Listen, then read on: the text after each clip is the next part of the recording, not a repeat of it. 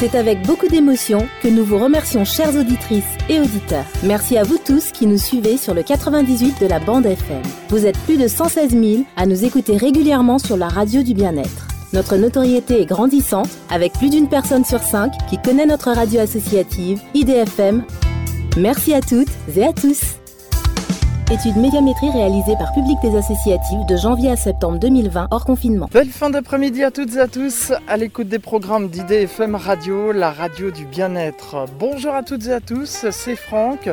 Comme tous les troisièmes mardis de chaque mois de 17h15 à 18h, on se retrouve pour l'émission Entre chiens loups, rubrique À toi les étoiles une émission consacrée à l'astronomie et à l'astronautique. Une émission qui a une marraine qui est Daniel Brio, astronome à l'Observatoire de Paris, ainsi qu'un parrain, Jean-François Pellerin, journaliste scientifique. Et ils se joignent à moi pour vous souhaiter la bienvenue pour cette 195e émission d'Atoile les étoiles, mais aussi la première de la formule de l'été, puisque sachez que chaque été, l'émission À toi les étoiles se délocalise et vous fait découvrir des lieux dédiés à l'astronomie et à l'astronautique en s'offrant une balade à travers la France. Et pour ce mois de juillet 2021, je suis aujourd'hui à 200 km au sud de Paris plus particulièrement en région centre, dans le département du Cher, en plein cœur de la forêt de Sologne. Vous pouvez peut-être entendre les oiseaux autour de moi et le vent. Et je suis ici à la station de radioastronomie de Nancy. Souvenez-vous, pour ceux qui suivent l'émission de manière assidue, j'avais déjà proposé une émission il y a de cela 11 ans avec Steve Torchinski. Et si je reviens 11 ans plus tard, c'est qu'il y a du nouveau à vous faire découvrir. Mon invité, Philippe Zarka, qui est euh, directeur adjoint de la station de radioastronomie de Nancy et qui va être euh, mon guide pendant 45 minutes. Philippe Zarka, bonjour, merci de m'accueillir euh, ici euh, à Nancy. On commence notre visite de cette station de radioastronomie de Nancy qui dépend de l'Observatoire de Paris, hein, c'est ça? Absolument, c'est l'un des trois sites de l'Observatoire de Paris avec Paris et Meudon. Après la Deuxième Guerre mondiale, quelques scientifiques français, dont Jean-Louis Stenberg, Jean-François Jean Denis, ont vu les résultats qui avaient été obtenus par les anglo-saxons euh, juste après la Deuxième Guerre mondiale en radioastronomie. Ils avaient obtenu ces résultats parce que la Deuxième Guerre mondiale a vu le développement du radar, et les techniques radar sont les mêmes que les techniques de réception en radioastronomie. Et donc les premiers résultats radio ont euh, été d'abord le fait des anglo-saxons. Et donc ils ont voulu développer la radioastronomie en France, et pour ça il fallait un site assez grand, parce que les instruments de radioastronomie sont grands, et puis il fallait un site calme, du point de vue des parasites radio, et donc euh, peu industrialisés, euh, loin de Paris, etc. Et il se trouve que euh, l'école normale supérieure possédait un terrain de 150 hectares en Sologne, donc on est en Sologne ici, qui est devenue la station de radioastronomie de Nancy. Et donc c'est là où on a construit les premiers instruments. D'abord le grand radiotélescope décimétrique, qu'on va voir un petit peu plus tard, et ensuite le réseau décamétrique et le radiohéliographe. La Sologne présentait plusieurs avantages. Le premier, c'est d'avoir de la place et d'être isolé. Et puis le deuxième avantage, c'est la forêt. On est entouré de toutes parts d'une forêt assez dense. Et euh, il faut savoir que les arbres, quand il y en a assez, hein, quand, il y a, une forêt, constituent un écran euh, contre les parasites radio, uniquement bien sûr ceux qui viennent de proche de l'horizontale, donc qui viennent de l'horizon. Ça c'est très important parce que les parasites radio qui viennent de loin, donc qui peuvent venir des sites industrialisés, vont venir justement à l'horizontale.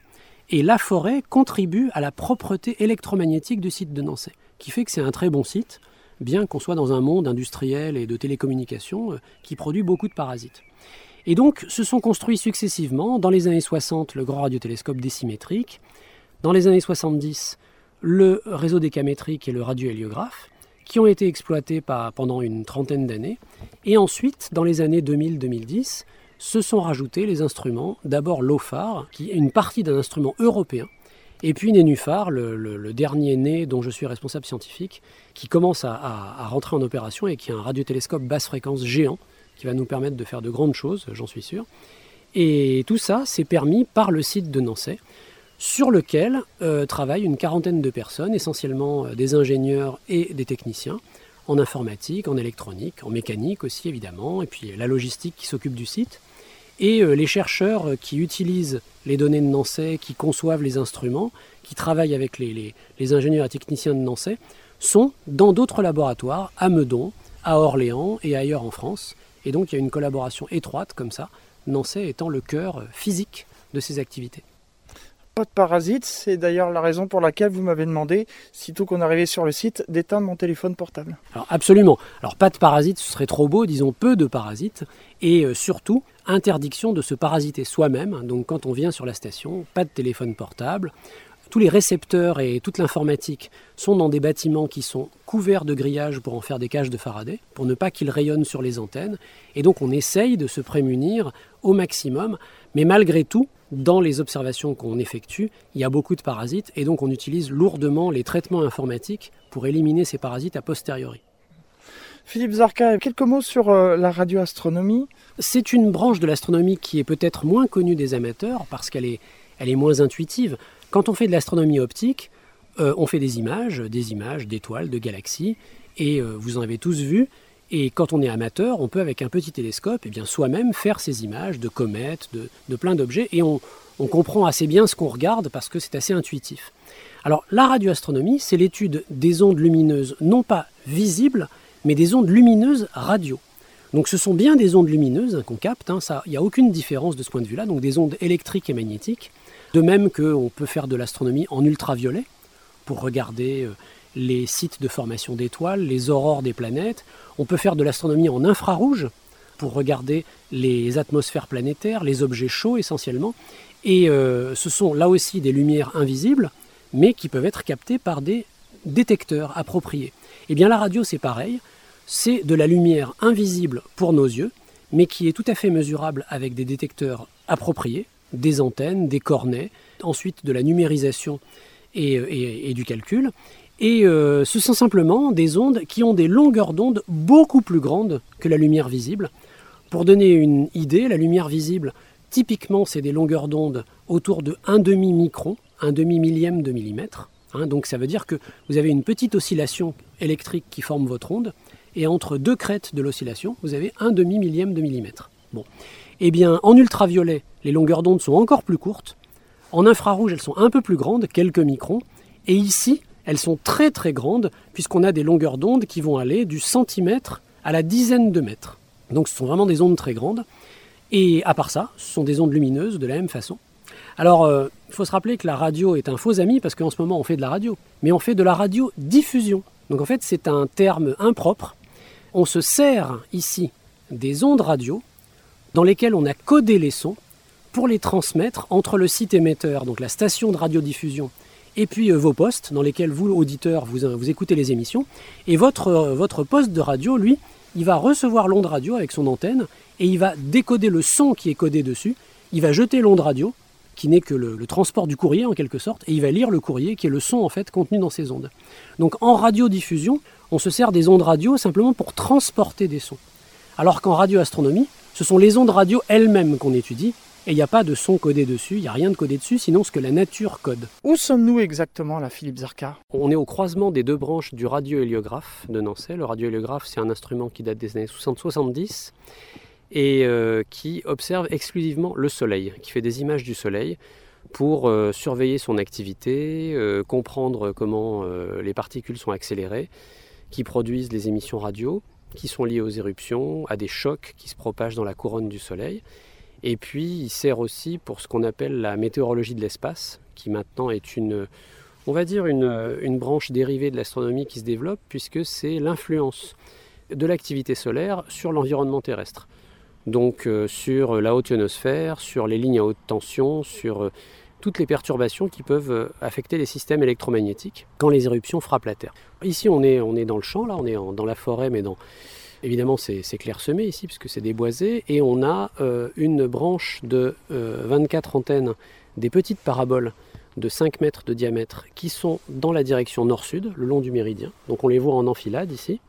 Et puis, dans la direction perpendiculaire, on a 24 autres antennes qui sont dans la direction est-ouest et euh, le, fait d'avoir un instrument comme ça formé de petites antennes en forme de T, ça forme ce qu'on appelle un interféromètre. C'est l'une des manières qu'on utilise en euh, radioastronomie pour faire des images.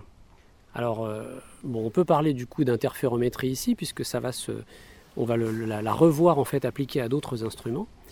En fait, quand, quand, on fait une, observation avec un instrument d'astronomie, un instrument d'optique, je veux dire de manière générale, hein, que ce soit optique, rayons X, ultraviolet, infrarouge, on va avoir un instrument d'un certain diamètre, on va observer à une certaine longueur d'onde, hein, c'est la longueur donc des ondes, des oscillations électriques et magnétiques qui constituent la lumière. Et puis en fait, la finesse des détails d'une image qu'on forme avec cet instrument va dépendre du rapport entre la longueur d'onde et le diamètre de l'instrument.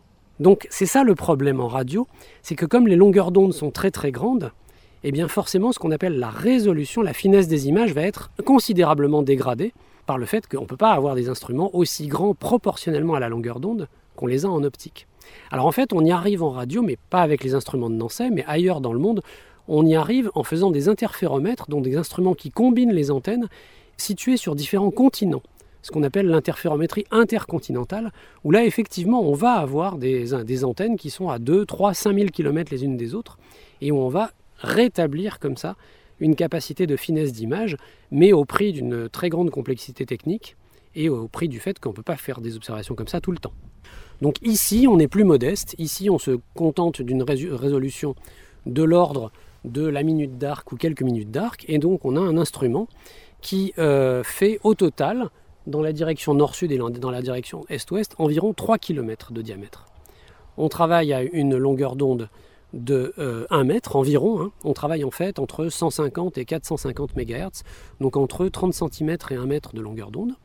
Et euh, donc on a une, une taille d'instrument qui fait entre 3000 et 9000 fois la longueur d'onde. Et donc ça, ça va correspondre à un peu mieux qu'une minute d'arc de résolution. Philippe Zarka, qu'est-ce que fait un interféromètre? Comment fonctionne-t-il exactement? On va recevoir dans le laboratoire focal, via des câbles, le signal capté par chaque antenne, chacune des environ 50 antennes qui forment l'instrument. Et on va numériser ces signaux.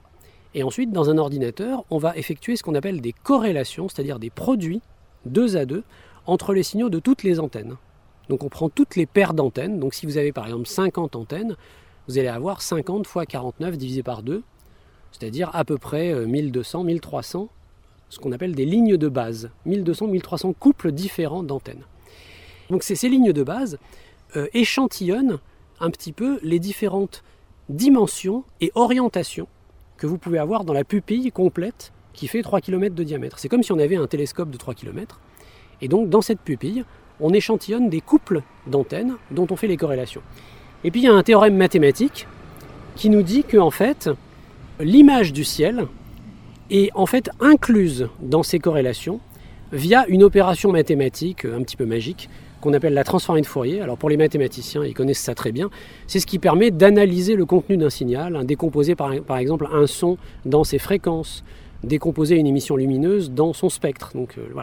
Et de la même manière, une image du ciel à deux dimensions va être contenue dans les corrélations qu'on mesure au sol via une transformée de Fourier.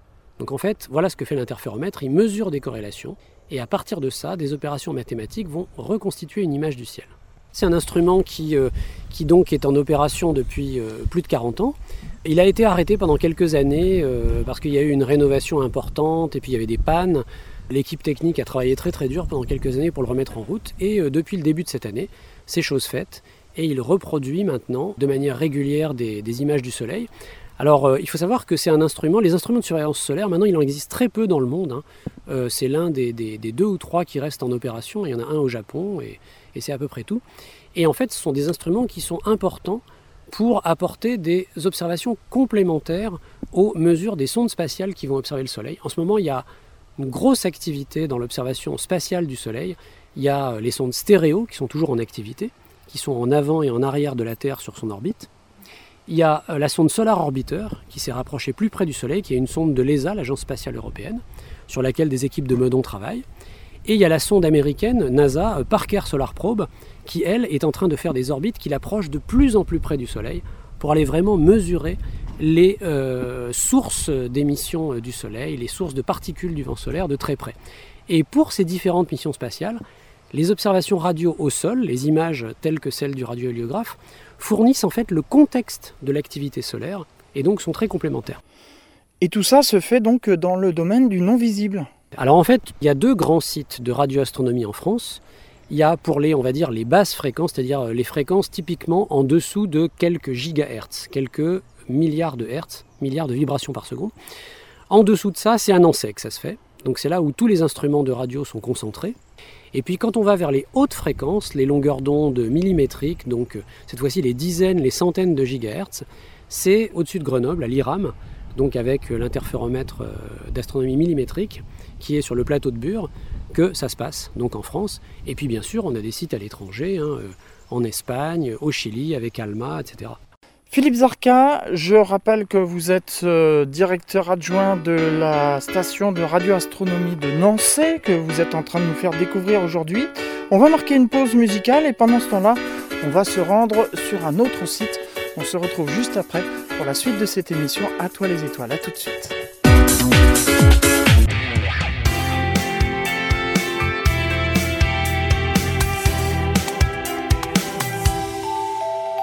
Retour ici en région centre, dans le département du Cher, en plein cœur de la forêt de Sologne. Je vous rappelle que Philippe Zarka, qui est directeur adjoint de la station de radioastronomie de Nancy, nous fait découvrir ce site.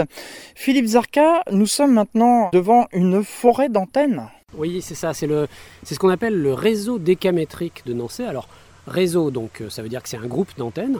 Il y en a 144 ici. Décamétrique, euh, ça a trait à la longueur d'onde qu'on observe. Donc on observe des longueurs d'onde de l'ordre de 10 mètres, c'est-à-dire des fréquences de l'ordre de 30 MHz. C'est des très basses fréquences. Euh, ce qu'il faut savoir, c'est que quand on est à la surface de la Terre, on ne peut pas observer des fréquences plus basses que 10 MHz, c'est-à-dire une longueur d'onde de 30 mètres, parce que quand on passe en dessous de cette fréquence, la haute atmosphère de la Terre devient un miroir qui réfléchit ces ondes vers l'extérieur.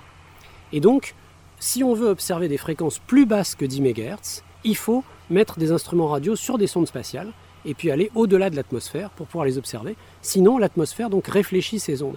D'ailleurs, ce qui est marrant, c'est que l'atmosphère réfléchit ces ondes qui viennent du dessus, mais aussi qui viennent d'en dessous.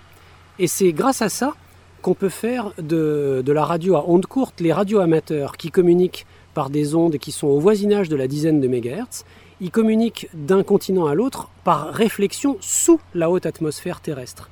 Donc ils envoient une onde qui va se réfléchir par en dessous et revenir vers le sol ensuite. Et c'est comme ça qu'on peut parler avec des gens qui ne sont pas en vue directe euh, à 10 000 km de distance.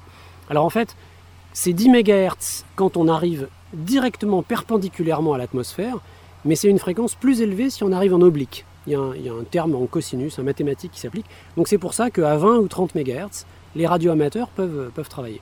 Alors ici, cet instrument, le réseau décamétrique, qui a été euh, construit en 1976-77, hein, donc euh, là encore, il y, a, plus de 40 ans, c'est un instrument qui est dédié à l'observation de Jupiter et du Soleil. Principalement au départ, prioritairement, c'était Jupiter. Il a été en fait construit comme instrument de soutien aux missions voyageurs, Voyageur 1 et Voyageur 2, qui sont deux sondes spatiales dans les années, dans les années 77-78, qui ont été toutes les deux visiter Jupiter, et puis ensuite Saturne, et puis Voyageur 2 a continué vers Uranus et Neptune ensuite. Et donc pour donner les observations de contexte au sol aux observations de voyageurs qui allaient être faites sur place, on a construit le réseau décamétrique. C'était André Boichot à l'époque, qui a été mon, patron de thèse, qui a euh, dirigé la construction de cet instrument, qui est donc un ensemble de 144 antennes. Alors c'est des antennes un peu particulières, ça s'appelle des antennes Tipeee, parce que vous voyez que c'est des antennes qui, rappellent un peu les tipis d'indiens. En fait, ce sont des cônes. Le mât fait 9 mètres de haut. Et puis les brins qui forment les antennes sont enroulés en fait euh, en hélice autour de ce cône. Et donc ça forme comme un tipi euh, d'Indien, bon, un tipi euh, qui ne protégerait pas de la pluie hein, quand même, hein. il, est, assez creux. Le fait que les brins soient enroulés comme ça autour des, antennes fait qu'on est sensible à ce qu'on appelle une certaine polarisation des ondes. C'est le sens dans lequel le champ électrique des ondes tourne c'est une polarisation circulaire. Alors ça c'est très intéressant parce qu'il faut savoir que sur Jupiter, toutes les émissions qui viennent du pôle nord de Jupiter sont en polarisation circulaire droite, elles tournent dans un sens. Toutes les émissions qui viennent de l'hémisphère sud de Jupiter sont en polarisation circulaire gauche.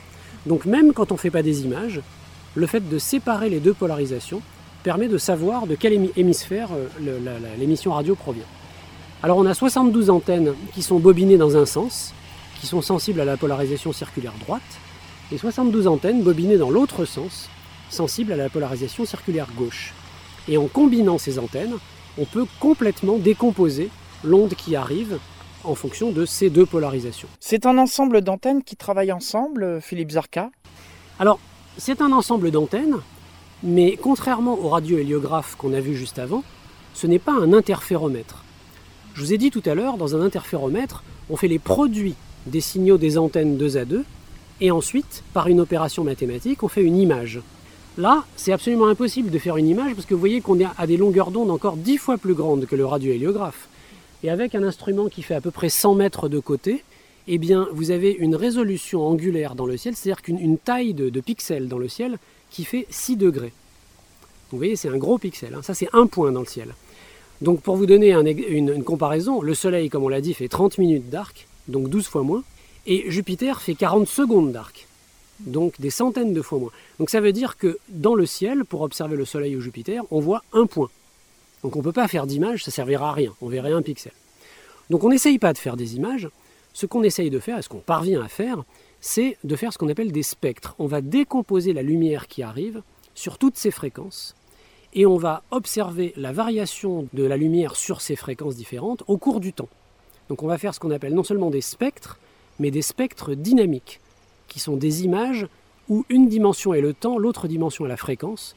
Les émissions de Jupiter et du Soleil varient énormément au cours du temps. Leur spectre varie et donc elles ont des, signatures très euh, parlantes dans ces deux dimensions. Donc euh, en fait, euh, on n'utilise pas ces antennes comme un interféromètre, mais comme ce qu'on appelle un réseau phasé. Alors là encore, c'est un terme un peu technique. Qu'est-ce qui se passe dans un réseau phasé Au lieu de faire le produit des signaux des antennes 2 à 2, on va faire la somme des signaux de toutes les antennes d'un coup. Et cette somme, alors cette somme, il faut la faire de manière astucieuse, parce qu'on rajoute des petits coefficients dessus, et en rajoutant ces coefficients, on fait en sorte que l'instrument, le faisceau de l'instrument, pointe dans une direction donnée dans le ciel. Donc c'est ce qu'on appelle, c'est ce qui s'appelle le réseau phasé. Les petits coefficients, ce sont les phases qu'on ajoute, qui vont permettre à l'instrument de pointer dans le ciel. Parce que, comme vous pouvez constater, Contrairement aux, petites paraboles du, du qui sont des paraboles orientables, il y a des moteurs hein, pour les pointer. Ici, tout est fixe. Les antennes sont fixes, elles ne bougent pas. Ce sont des mâts qui sont inclinés d'environ 20 degrés vers le sud, et puis rien ne bouge. Et donc, avec un instrument comme ça, pour pointer une source, par exemple pour pointer vers Jupiter et suivre Jupiter au cours de son déplacement, avec la rotation de la Terre, eh bien, on va utiliser de l'électronique et des phases, ces petits coefficients, qui sont insérés quand on fait la somme des signaux. Et comme ça, on va avoir un faisceau qui va pointer où on veut dans le ciel et qui peut poursuivre Jupiter ou poursuivre le Soleil de manière instantanée. Donc, pas besoin de moteur là, Philippe Zarka Alors en fait, c'est d'une certaine manière, c'est beaucoup plus avantageux que des, que des paraboles parce que quand on a des paraboles orientables, d'abord il faut des moteurs pour les faire bouger, et on sait très bien que dans un instrument, ce qui se casse en premier, c'est la mécanique. Et puis deuxièmement, il faut le temps de faire bouger une parabole. Pour pointer d'un endroit à un autre, il faut quelques dizaines de secondes ou quelques minutes pour déplacer la parabole. Quand on a un réseau phasé, insérer de nouveaux coefficients pour pointer ailleurs, ça se fait en une milliseconde. Donc de manière instantanée, on peut pointer dans un endroit du ciel ou dans un endroit extrêmement éloigné. Et donc avec cet instrument, on va observer le Soleil ou Jupiter, et on va suivre ces astres pendant plusieurs heures chacun chaque jour, de manière à suivre alors l'activité du Soleil comme le fait le radiohéliographe mais à plus basse fréquence, et puis pour Jupiter, donc Jupiter a un champ magnétique qui l'entoure d'une bulle magnétique dans, laquelle des particules sont accélérées. Et à l'intérieur de cette bulle, qu'on appelle la magnétosphère de Jupiter, c'est une espèce, d'accélérateur de particules géants. Et euh, ces particules accélérées, des, des, électrons, des protons, des ions, vont produire des émissions radio qu'on détecte ici. Et ces émissions radio sont très riches et très complexes.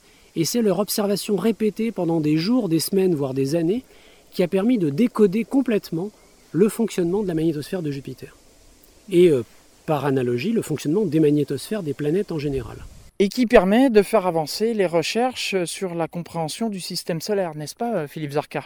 Voilà, en fait, euh, quand on observe les planètes en optique, on va observer leur atmosphère, ou alors pour les planètes telluriques, leur surface, et donc on va étudier leur géologie de surface, on va étudier leur météorologie. Quand on les observe en radio, on observe leur magnétosphère, c'est-à-dire leur, environnement électrique et magnétique. Et ça, la Terre a un champ magnétique, donc elle a aussi une magnétosphère. Donc étudier les magnétosphères des planètes, c'est comprendre comment ces, ces, systèmes électriques et magnétiques fonctionnent en interaction avec le Soleil. Donc c'est comprendre aussi par exemple la météorologie de l'espace, comment le Soleil va perturber l'environnement électromagnétique de la Terre, c'est ce qu'on disait. Et puis actuellement, comprendre les émissions radio de Jupiter, c'est vraiment la clé pour maintenant aller observer ces émissions en provenance des exoplanètes. Ce qu'on commence à faire maintenant avec l'OFAR et Nénuphar, et euh, vraiment détecter ces signaux qui viennent des exoplanètes, c'est un nouveau euh, graal en fait de l'astrophysique. Et euh, une raison fondamentale, c'est de comprendre comment le système fonctionne. Mais une autre raison, par exemple, c'est qu'une planète qui possède un champ magnétique, eh bien le champ magnétique est un facteur favorable à l'apparition de la vie et à la protection de la vie, parce que si on n'a pas de champ magnétique, le bombardement de la planète par des particules énergétiques est beaucoup plus violent. Le champ magnétique est un bouclier qui protège la planète de ce bombardement, et donc c'est un facteur favorisant pour la vie. D'où l'importance de, comprendre les systèmes des planètes sous toutes leurs facettes pas seulement en optique ou en infrarouge ou en ultraviolet avec leurs aurores, mais aussi en ondes radio pour comprendre leur environnement magnétique et puis euh, leur fonctionnement avec euh, leur lien avec leur étoile. Philippe Zarka, je rappelle que vous êtes directeur adjoint de la station de radioastronomie de Nancy que vous nous faites découvrir aujourd'hui. Ce réseau décamétrique a été construit à quel moment? Donc il a été construit il y a 44 ans, mhm. qu'il a opéré vraiment sans faille depuis ce moment-là. Et euh, on a fêté ses 40 ans avec toute l'équipe, y compris les fondateurs, André Boichot et, les ingénieurs d'origine, il y a 4 ans. Et on espère qu'il va continuer à fonctionner comme ça. Alors actuellement, ces observations servent de support à la mission Juno, qui est en orbite autour de Jupiter, une mission de la NASA. Et puis dans quelques années, l'ESA va envoyer la mission JUICE, qui va également être en orbite autour de Jupiter et visiter ses satellites, Ganymède, Europe. Et, et là encore, le réseau décamétrique fournira des observations complémentaires. C'est-à-dire ces sondes renvoient les informations en direction de Nancy? Non, ces sondes renvoient les observations en direction pour la NASA du Jet Propulsion Laboratory euh, aux États-Unis et pour l'ESA du centre de contrôle de Noordwijk aux Pays-Bas. Mais en revanche, les observations qui sont faites par ces sondes au voisinage de Jupiter sont étudiées ensuite analysées en même temps que les observations de Nancy faites à distance de Jupiter également. Et donc le fait de mettre en regard ces différentes observations va permettre de comprendre mieux ce qui se passe. Par exemple, quand une sonde se déplace autour de Jupiter, elle va avoir des variations des émissions radio en particulier. Et ces variations, s'il n'y avait que la sonde toute seule, on ne saurait pas si elles sont dues au déplacement spatial de la sonde ou alors à des variations temporelles. Si on a un deuxième point de mesure par Nancy, on va savoir par exemple s'il y a une éruption, s'il y a un événement temporel qui se produit, qu'on va pouvoir corréler, comparer avec les mesures de la sonde spatiale. Donc ça donne, comme je disais, un contexte qui permet de mieux analyser les données spatiales. Nous poursuivons notre émission et nous allons maintenant nous rendre sur un autre site très vite. Hein. ça, c'est la magie de la radio. En un clin d'œil, on se retrouve tout de suite sur un autre site. Philippe Zarka, je rappelle que vous êtes euh, directeur adjoint de la station de radioastronomie de Nancy. On poursuit la visite. Nous sommes maintenant devant le grand radiotélescope de Nancy. Pouvez-vous nous expliquer ce qu'est un radiotélescope? C'est simplement un œil géant, en quelque sorte. C'est un engin qui va collecter de la lumière sur une surface très grande et la concentrer vers un foyer. Et au foyer, on va mettre des antennes ou des cornets qui vont ensuite capter le signal et le transmettre sous forme de signaux électriques euh, au laboratoire focal où on va ensuite l'analyser.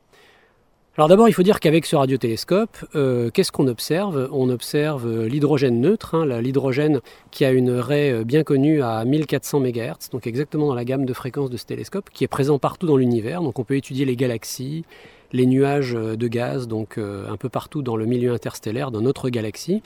Et puis on observe les comètes, avec ce radiotélescope. Il a eu une très belle moisson de résultats, notamment sur le radical OH qui est dû à la dissociation de l'eau.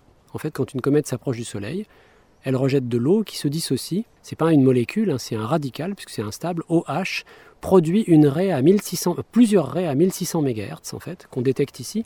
Ça permet de suivre le dégazage des comètes le long de leur trajectoire autour du Soleil.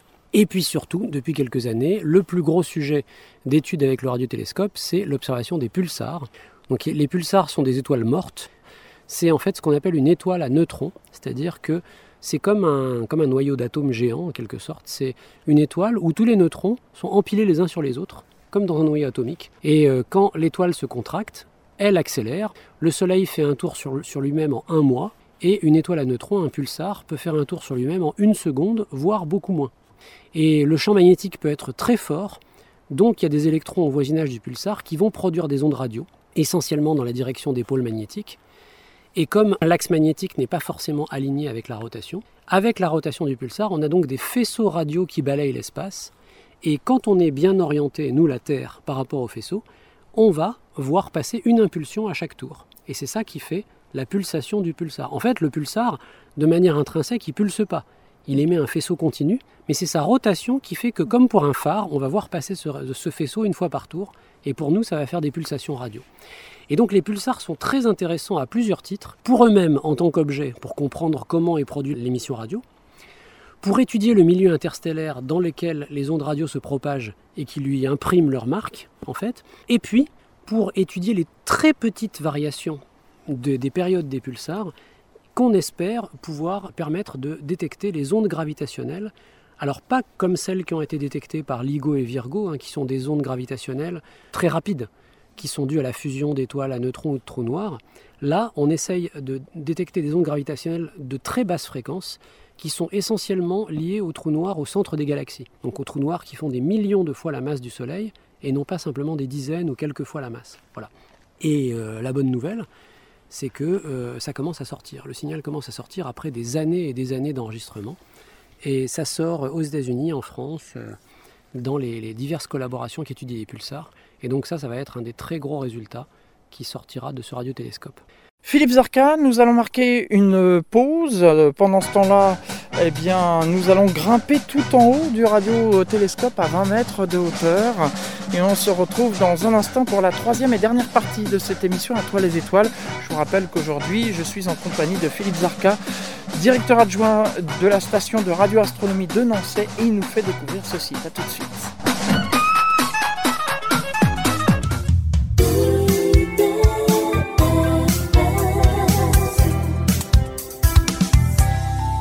Dernière partie de cette émission À toi les étoiles, euh, consacrée aujourd'hui à la station de radioastronomie de Nancy. Philippe Zarka est mon invité, il est directeur adjoint de la station de radioastronomie de Nancy et nous fait découvrir aujourd'hui ce site. Nous sommes à 20 mètres au-dessus du plancher des vaches. Pouvez-vous nous expliquer un peu l'histoire de ce radiotélescope?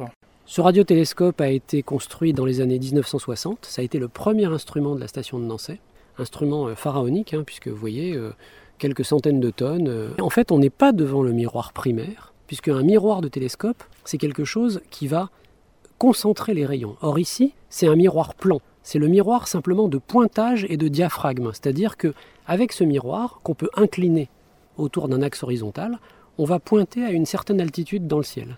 Ce miroir va ensuite renvoyer les ondes sur le deuxième miroir, qui est un, miroir, un morceau de miroir sphérique qui est situé à 500 mètres de là. Et c'est ce miroir sphérique, le primaire, qui va concentrer ensuite les ondes vers le foyer, ici. Donc euh, le, diaphragme donc, qui est ici, qui découpe simplement la portion de ciel dont on reçoit du, rayonnement et qui permet de viser en élévation, il fait 8000 mètres carrés, 200 mètres de long sur 40 mètres de haut. Il est formé de 10 panneaux qui sont indépendants les uns des autres, mais qui s'alignent grâce à des repères euh, qui ont été conçus pour. Ces panneaux sont... Euh, sont mis en mouvement par des moteurs diesel quand on pointe, et donc ils vont euh, s'aligner à une certaine élévation, et puis ensuite ils ne vont pas bouger pendant l'observation, puisque en fait c'est la rotation de la Terre qui fait que l'astre passe devant le télescope, et on va suivre l'astre grâce à un mouvement du chariot focal sur son rail au foyer qui compense le mouvement de la Terre. Et donc on va rester pointé dans la direction de l'astre. Et donc ce miroir est un miroir plan. Alors on parle d'un miroir, c'est assez étrange parce que nous on est devant, et en fait on voit un grillage. Exactement, oui. C'est un grillage de maille, euh, alors je ne sais plus si c'est un demi ou un centimètre. Alors ce qui est important, ah, là c'est un concept assez intéressant. Dans un miroir, euh, dans un miroir optique, le miroir avec lequel vous, devant lequel vous vous rasez pour, euh, pour ces messieurs et vous, et vous coiffez pour ces messieurs et ces dames, eh bien ce qui réfléchit, ce n'est pas le verre, c'est le métal qui est déposé derrière le verre. Donc en fait, pour réfléchir des ondes électromagnétiques, lumineuses ou radio, il faut un conducteur. Ce conducteur, c'est le métal. Et donc, pour bien réfléchir les ondes, il faut que les, parties de métal qui réfléchissent le rayonnement soient plus proches les unes des autres que la longueur d'onde. Donc, dans le visible, où la longueur d'onde fait un demi-micron, eh ben, il faut une feuille de métal quasi continue, où la distance entre les, atomes est quasiment de 1 milliardième de, mètres. Et eh bien ici, on travaille avec des ondes qui ont une longueur de l'ordre de 10-20 cm, et donc avoir un grillage de pas un demi ou un centimètre suffit pour en faire un miroir parfait. Et c'est bien le cas. Philippe Zarka, c'est immense ici, mais grâce à la magie de la radio, on se déplace très vite, on est redescendu au niveau zéro et on est maintenant devant le second miroir. Voilà, là on est devant le. Alors là, ce qui s'appelle vraiment le miroir primaire du radiotélescope, c'est-à-dire le miroir sphérique, enfin une portion de sphère bien sûr, qui va concentrer les ondes radio qui ont été réfléchies par le premier miroir plan qui lui a permis de viser en hauteur. Et donc là, les ondes vont tomber sur le miroir sphérique qui va les concentrer vers le foyer. Alors euh, bon, c'est une portion de sphère. Hein. La sphère, elle fait 560 mètres de diamètre, hein. donc vous imaginez que ce n'est pas le cas ici. Ici, on a un miroir qui fait seulement 300 euh, mètres euh, de large sur 35 mètres de haut, ce qui est déjà pas mal. Hein. ça fait presque 10 000 mètres carrés, et qui donc est plus grand que le miroir plan qui va réfléchir les ondes, parce qu'en fait, il doit pouvoir les recevoir de directions diverses de sources dans le ciel. Alors, ce miroir sphérique, il va donc concentrer les ondes reçues en une direction euh, très très petite où on a placé ensuite le labo focal. Et alors ce qu'il faut savoir, c'est que le miroir plan et le miroir sphérique, qui se font face donc, hein, sont alignés sur le méridien nord-sud, sur l'axe nord-sud. Et donc en fait, comme la Terre tourne autour de cet axe, une source radio bien sûr, mais enfin une source quelconque, va passer dans le ciel en allant d'est en ouest avec la rotation de la Terre. Et donc quand la source va être à l'est, ces rayons vont tomber sur le miroir et ils vont se réfléchir sur la partie ouest du miroir sphérique, qui va donc les concentrer, cette fois-ci, vers l'est du rail focal. Et au fur et à mesure du déplacement de la source dans le ciel, le point de concentration, le foyer, va bouger le long de l'arc focal, d'est en ouest lui aussi. Et donc pour pouvoir suivre la source pendant environ une heure, eh bien tout le labo focal est monté sur des roues et circule sur un rail circulaire qui va compenser en fait pour la rotation de la Terre, c'est-à-dire c'est un rail sur lequel la source se déplace de 15 degrés par heure de direction angulaire et donc euh, va compenser comme ça pendant une heure la rotation de la Terre et puis au bout d'une heure la source va sortir du champ de vue en fait du télescope. Donc le télescope c'est un télescope méridien qui ne peut observer les sources que quand elles passent au, voisinage du méridien de Nancy pendant plus ou moins une demi-heure. Et euh, comme le miroir est sphérique, eh bien, le foyer est aussi sur une surface sphérique et donc le laboratoire focal se déplace sur une portion de cercle, là aussi, qui va lui permettre de suivre les rayons. Alors, euh, des fois, euh, dans les radiotélescopes, on a des paraboles plutôt. On a une parabole quand le radiotélescope est complètement orientable. Parce que dans ces cas-là, on peut vraiment pointer directement l'astre qu'on veut voir. Et la parabole a ceci comme avantage que tous les rayons qui tombent dessus se concentrent exactement en un foyer. Donc ça, c'est parfait. En revanche, si on a une source qui est hors de l'axe d'une parabole, elle va se transformer en une petite virgule, allongée d'un côté et puis sphérique de l'autre. C'est ce qu'on appelle l'aberration de coma, en fait, comme une virgule. Et, euh, et ça, bien sûr, c'est très gênant. Et donc, en fait, pour l'instrument de Nancy, qui n'est pas une parabole orientable, mais qui est simplement un instrument méridien, on a fait le choix d'une surface sphérique parce que avec une surface sphérique, on a une petite aberration qu'on appelle l'aberration sphérique, c'est-à-dire que les rayons se concentrent sur une petite tache circulaire plus un anneau autour. Mais l'avantage, c'est que cette aberration sphérique est la même dans toutes les directions, puisque une sphère n'a pas d'axe de symétrie, ou plutôt elle a une infinité d'axes de symétrie. Et donc quand on poursuit la source, l'aberration en fait de l'image reste la même au cours de tout le trajet, et donc on peut la corriger plus facilement. Philippe Zarka, un petit tour de passe-passe, et on se retrouve dans un instant. Philippe Zarka, on est devant euh, le chariot, donc on entend le, le bruit, c'est les machineries qui entraînent le chariot. Voilà, il bouge. Il bouge d'ailleurs, il est en train d'avancer. Et donc là, on est près du chariot focal et sur son rail. Et en fait, ce qu'on voit, c'est un, miroir, alors qui n'est pas tout à fait parabolique, c'est un miroir de forme un peu étrange. Et euh, ce miroir, il a été fait dans la fin des années 90, quand il y a eu une, une opération de rénovation majeure du radiotélescope, où on a décidé d'augmenter ses performances. Et l'une des manières de l'améliorer, c'était de faire un miroir qui corrige en partie les aberrations dû au trajet de la lumière entre les deux grands miroirs avant d'arriver au, foyer. Et donc on a un, miroir qui a été calculé mathématiquement de manière très précise, qui va équilibrer les polarisations, corriger les aberrations, renvoyer la lumière sur un... Donc c'est le secondaire. Il va renvoyer la lumière sur un petit miroir tertiaire qui est caché ici, qu'on ne voit pas, sous euh, l'auvent du chariot focal. Et ce petit miroir tertiaire va envoyer les signaux, finalement, dans les cornets, dans le foyer. Et du cornet, ils vont aller au laboratoire focal pour analyse. Donc un, fonctionnement, euh, tout ce qu'il y a de plus simple en fait. La lumière fait un zigzag. Hein. On a un premier miroir qui pointe dans le ciel. La lumière frappe ce miroir, frappe le deuxième, est concentrée vers le foyer, et puis renvoyée par deux miroirs dans les cornets, et puis au labo focal. Voilà, Philippe Zarka, je rappelle que vous êtes directeur adjoint de la station de radioastronomie de Nancy. Vous nous faites découvrir ce site. Encore un petit tour de passe-passe et nous voici devant le centre de dans le centre de contrôle. Oui, on est dans le, laboratoire focal du Grand Radiotélescope et on est devant le panneau de commande. Donc avant, c'était des pupitres électroniques avec des voyants et puis des, boutons. Et là, maintenant, tout est informatisé, bien sûr. Et puis, on a, on a avec nous Daniel Gagné, qui est l'observateur euh, du radiotélescope. Et ce qu'on voit, ce sont les indications sur la position, l'état des panneaux, le trajet dans le ciel des sources qu'on suit. Quelque part, on doit voir qu'on fonctionne en temps sidéral, ce qui est en fait le temps qui se rapporte aux étoiles. On a un certain nombre de, cadrans, de voyants qui nous disent euh, si tout se passe bien, donc ils nous donnent des, des informations techniques. Voilà, temps sidéral, fin 8h16, temps sidéral, départ 7h. Donc ça, c'est une observation d'une heure et quart. Le temps sidéral, c'est le temps qui est lié à la rotation des étoiles dans le ciel, qui n'est pas le même que le temps solaire, puisque la Terre se déplace autour du Soleil. Hein, ça, les amateurs connaissent bien. Et puis, on a une première vue en fait euh, des données qui s'affichent sur un troisième écran. Et euh, juste derrière nous, on a en fait des pièces qui contiennent les récepteurs. Et ce qu'il faut savoir, c'est que euh, là aussi, on a de la cryogénie. Donc on a de l'azote liquide qui va refroidir les récepteurs parce que aux fréquences auxquelles on observe, donc entre 1 et 2 GHz on va dire, le ciel a une température très très basse en radio, quelques Kelvin seulement, typiquement 5 Kelvin. Et donc, si on ne refroidissait pas les récepteurs, le bruit produit par l'électronique des récepteurs serait plus fort en fait que le bruit qui rentre dans les antennes. Et donc, pour réduire ce bruit, eh bien, il faut refroidir énormément le premier étage d'amplification du signal. Une fois que le signal est amplifié, après, on l'a remonté suffisamment pour que les bruits euh, suivants en fait, soient négligeables. Bon, ben maintenant, on a, vu les trois instruments historiques du site de la station de Nancy, donc le réseau décamétrique, le radiohéliographe et le grand radiotélescope décimétrique. Et maintenant, on va aller voir les instruments du 21e siècle, on va dire. Hein. Enfin bon, les anciens fonctionnent toujours au 21e siècle, mais on va aller voir ceux qui ont été construits au 21e siècle, l'OFAR et Nénuphar. Alors, petit problème, euh, Philippe Zarka, c'est qu'un petit coup d'œil sur ma montre, je vois qu'on arrive en fin d'émission, malheureusement. Donc euh, ça, va, ça va être problématique. Je ne peux pas déborder sur le. Ah, bah, on a deux solutions. Alors soit je connais, je contacte mes collègues de l'Observatoire de Paris qui contrôlent le temps et je leur demande de reculer d'une heure. Mais, mais ça va pas être possible. Alors on va attendre le mois prochain. Oui, voilà, on va faire comme ça. On va faire donc le, mois prochain. On se retrouve le mois prochain. Bah, merci beaucoup Philippe Zarka en tout cas de m'avoir accueilli euh, sur ce site euh, de la station de radioastronomie de Nancy.